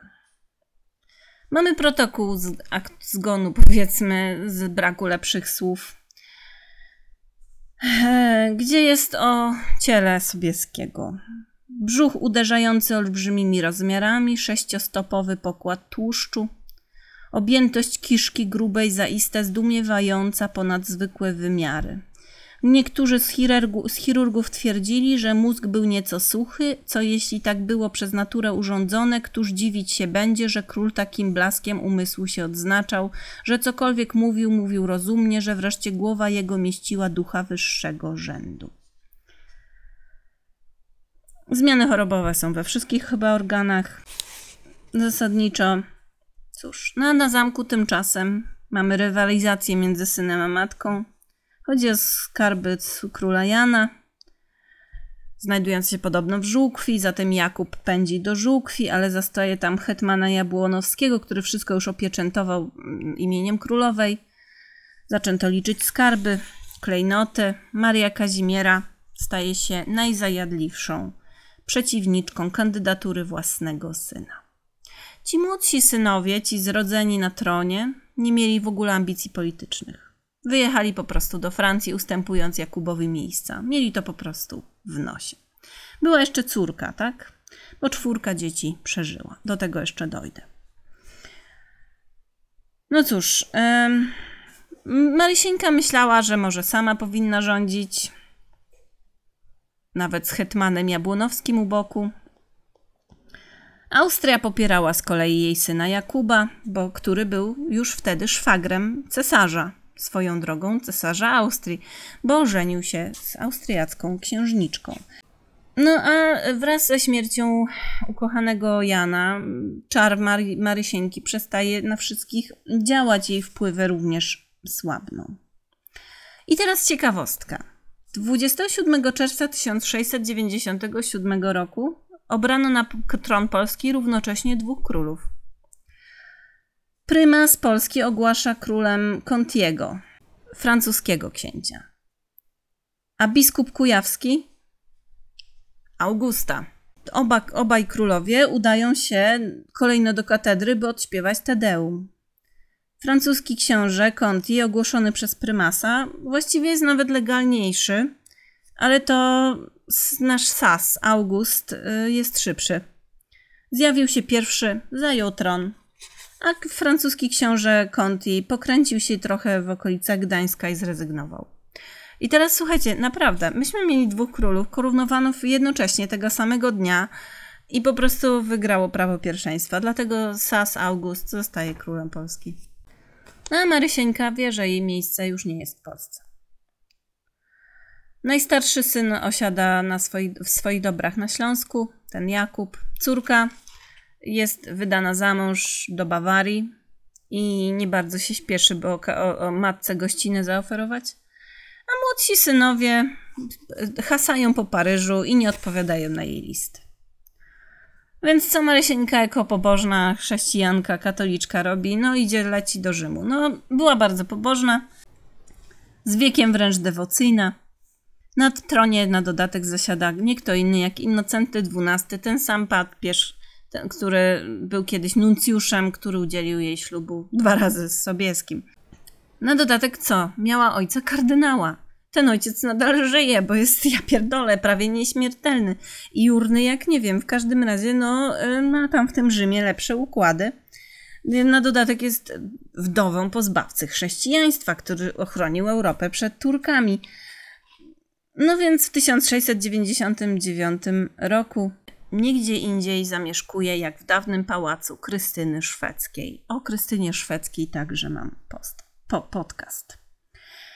Marysieńka jest oczywiście bardzo pobożna, buduje tam klasztor dla swoich benedyktynek protegowanych. Co rok zakupuje w kościele świętego Stanisława msze dla żołnierzy poległych pod Wiedniem. E, rozdaje hojnie jałmużny. Generalnie ma, zachowuje się nadal tak, jakby była ciągle królową. Kiedy się spóźni na kazanie, kaznodzieja musi zaczynać je dla niej od początku. No, papa kardynał dostarcza jej ciągle kłopotów. Szała dziewięćdziesięcioparoletni, a także synowie Aleksander i Konstanty, ci młodsi.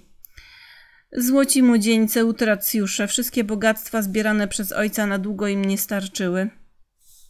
Coraz więcej trosk finansowych ma Marysieńka.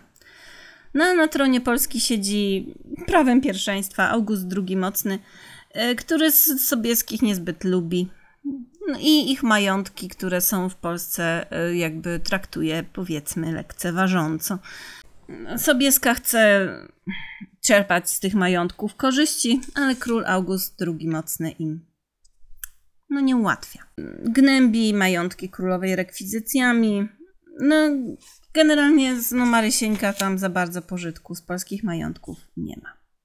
Sama siebie nazywa wtedy najnieszczęśliwszą kobietą w świecie, nieszczęśliwą córką, nieszczęśliwą matką, nigdzie nie znajdującą oddźwięku, kochającą bardzo czule, a nie kochaną, tak samo jak najnieszczęśliwsza żona, jaka była, straciła najmilszego męża, najukochańszego i najbardziej kochającego i teraz kocha sama jedna, nie otrzymując w zamian serca.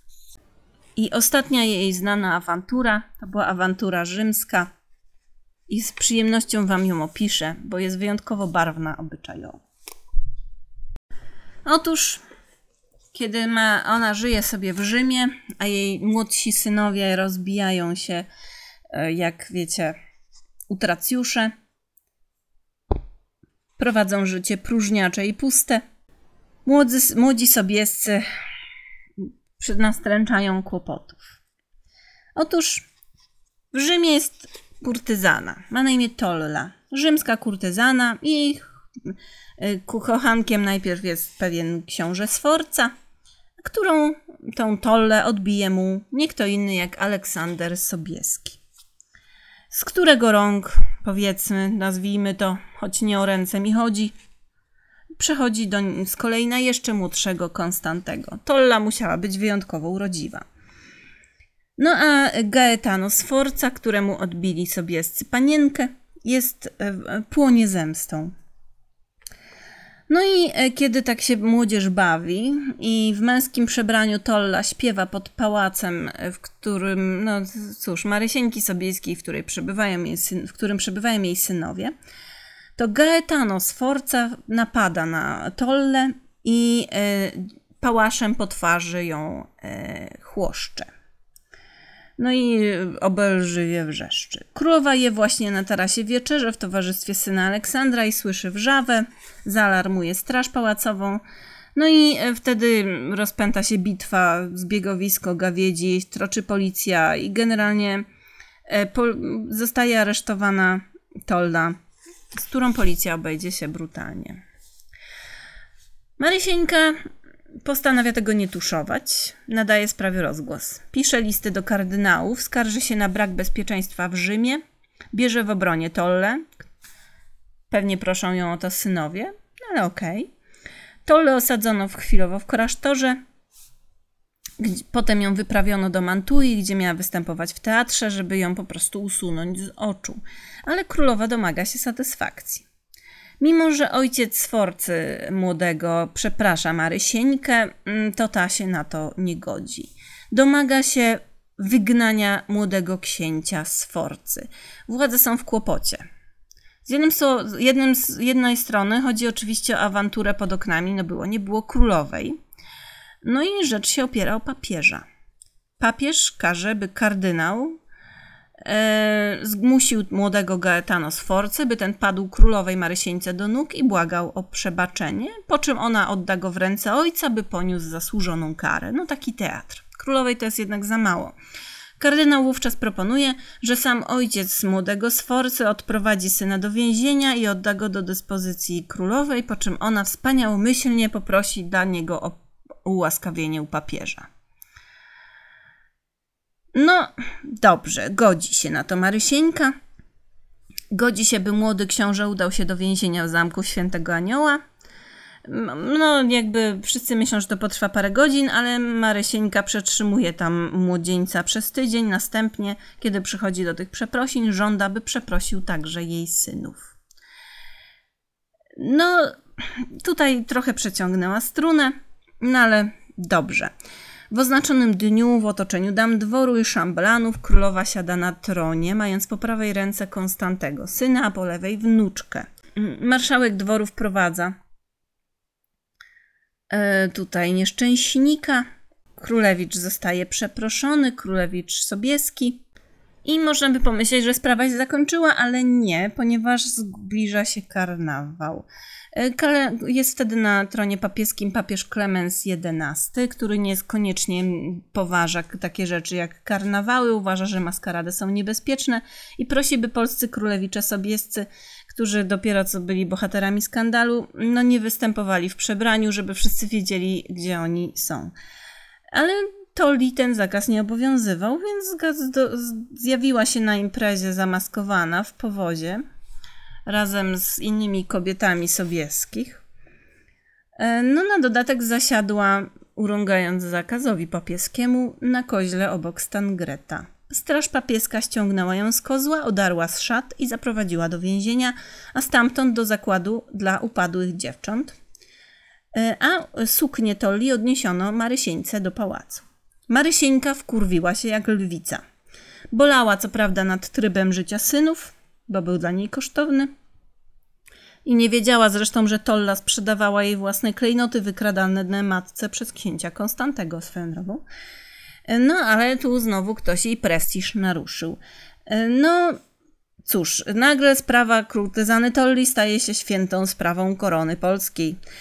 Królowa żąda natychmiastowego wypuszczenia Tolli, jej towarzyszek i w ogóle stan Greta, który Bogu ducha winny tam był. No i Papież jej tłumaczy, że popierając Tolle popiera rozpustę synów. E, no, ale papież jest nieugięty, więc Kazimiera, Maria Kazimiera Sobieska postanawia porwać Tolle i dać jej schronienie w swoim pałacu. I, i kiedy Tolla zamieszkuje w jej pałacu, to E, Tolla i książę Konstanty, by dbać o cnotę. Swoją drogą ta cnota już dawno odpłynęła na okręcie daleko stąd. E, ona i Tolla i książę Konstanty mają mieszkać w dwóch przeciwległych skrzydłach pałacowych. No, papieżowi pękła żyłka po tym porwaniu, mm, więc papież postanawia użyć gwardii. Wówczas Marysieńka mówi, że w ciągu godziny opuści Rzym, gdzie ją tak znieważają, każe zaprzęgać, a papież ustępuje. Nie chce kolejnego skandalu. Wyprawia trzech kardynałów, by uspokoili Sobieską. E, zgodzono się na to, że Tolla po prostu wyjedzie do Neapolu, ale będzie tym razem wyjedzie jako prestiżowa dama. E, Tolla wyjedzie poszustną karetą o barwach księcia Konstantego Sobieskiego. E, no i Marysieńka wyznaczyła nawet z własnej szkatuły 30 tysięcy funtów dla Tolli, czegoż się nie robi dla synków i dla synków obrońcy chrześcijaństwa. No, oczywiście powstały na tej podstawie także oczywiście prześmiewcze sonety. Tutaj Bojżeleński się śmieje, że powinny mieć tytuł Tolla, czyli ostatni zajazd w Watykanie. Papa kardynał umiera mając lat 96. Sprawy majątkowe Marysienki wyglądają bardzo źle. Coraz trudniej jej zachować swój prestiż. Urok nazwiska Sobieskich trochę przybladł. Zatem królowa uznaje, że już włoski klimat jej nie służy i postanawia wrócić do Francji. Prosi Ludwika XIV o zezwolenie jej na pobyt we Francji i wyznaczenie jej rezydencji. Bo we Francji panuje wciąż Ludwik XIV, ten sam od samego właściwie początku życia niemalże Marysieńki. Jego blask oświecał młodą Marię Darkę. Marzyła o jego pałacach jako dziecko, a teraz Ludwik ma 76 lat, dożywa już swojego królowania. Tak samo jak 20 lat temu dożywał go Sobieski. No i Ludwik jest trochę obojętny Marii, ale zgadza się, bo w sumie obojętne. Postawiono jej jednak warunek, by nie próbowała się nawet zbliżać do dworu i do Paryża. Wybrała zamek w Blois, Opuściła Rzym w 1714 roku razem z wnuczką, córką Jakuba. Jej imienniczką, Marią Kazimierą. Jakub nazwał tak swoją córkę, mimo że matka go tak nie znosiła. Syn Aleksander też miał Marii mm, Sobieskiej towarzyszyć, ale w ostatniej chwili wdał się w bójkę i był z gwardią pałacową, był zajęty. Swoją drogą Aleksander był e, w Rzymie, zaczął chorować w tym samym roku, e, w którym Maria wyjeżdżała do Francji. Umarł i dał się pochować w stroju kapucyna, co zrodziło bajkę, że ostatnie lata spędził w klasztorze. Ale to nie jest prawda, to był tylko taki. Powiedzmy, że dowcip. Jakby trudno było z kochanka Tolli uczynić świątobliwego zakonnika. Maria Kazimiera przybywa do Francji, do tego Blois. Okazuje się, że ta jej rezydencja to jest ruina, mury zaciekają, kominki dymią, drzwi się nie domykają. E, na jej skargi odpowiadają, że to Polacy niszczą zamek i w ogóle o co chodzi. Jej zdrowie podupada, wreszcie umiera dwa lata później, w 1716 roku. Pochowano ją na zarządzenie regenta króla francuskiego w Blois. Mimo to Marysieńka, jak wiemy, leży obecnie w Polsce. Jak się do niej dostała, to tak naprawdę nawet nie wiadomo dokładnie. Jest kilka wersji. Każdy właściwie zakłada, że się dostała do Polski tajemniczym sposobem, że pewnego, pewnej nocy majowej 1716 roku furtiana klasztoru kapucynów w Warszawie zbudził dzwonu furty. Kiedy podszedł otworzyć, nie ujrzał nikogo, tylko czarną drewnianą skrzynię, gdzie, w której znaleziono jedwabliem wysłaną trumnę z ciałem starej kobiety z diademem na czole i berłem w ręce. W ustach miała medalion noszący imię Marii Kazimiery. Pochowano ją obok męża, a w XVIII wieku e, razem z Sobieskiem trafiła na Wawel. Równocześnie z ciałem swojego znienawidzonego króla Augusta II. Ród Sobieskich właściwie dogasał. Pierwszy umarł Aleksander, tak jak mówiłam. Hulaka, kochanek Tolli. Niczym nie przypominał ojca. Umarł bezpotomnie. Najdłużej żył ten najstarszy, Jakub, którego tak omijała ciągle polska korona. Nawet po śmierci Augusta II mu ją ofiarowano, no ale nie miał siły, by mm, po nią sięgnąć. Jakub miał aż siedmioro dzieci, ale czworo zmarło w dzieciństwie. Uchowały się trzy córki. Ta najstarsza, po, która dostała imię po Marysieńce, Maria Kazimiera, umarła jako panienka. No, w każdym razie, no, jedna z tych córek Jakuba, Klementyna, co prawda dochowała się potomstwa, ale ono też skończyło nie najlepiej. Co prawda, drugi syn Klementyny Sobieskiej, córki Jakuba, nawet, nawet postan- przybrał w 1766 roku tytuł króla Anglii i kazał wybić medal na swoją cześć, to umarł zrujnowany, żyjąc z pensyjki angielskiego rządu. Na grobie, grobie swoim kazał wyryć tytuł Henryka IX. No cóż, Jakub na stare lata zdziwaczał, tułał się po różnych krajach, zajmował się kabałą, słuchał trzech mszy dziennie. W, do żółkwi ściągnął w 1730 roku, gdzie siedem lat później umarł. Podobno w noc jego śmierci burza szalała, niebo paliło się płomieniem, tarcza herbowa z nad bramy spadła i roztrzaskała się na kawały, a zegar zepsuty po burzy bił jak szalony, oznajmiając, że umiera ostatni potomek króla Jana, ostatni z Sobieskich. I tak zakończyły się dzieje Marysieńki Sobieskiej, burzliwe, niezwykłe. Mam nadzieję, że się nie wynudziliście ale długo pracowałam nad tym tekstem, by go Wam wreszcie przedstawić. I tyle. Odwiedźcie Marysieńkę, jak będziecie w Krakowie. I tureckie namioty są w tym samym miejscu. Do usłyszenia.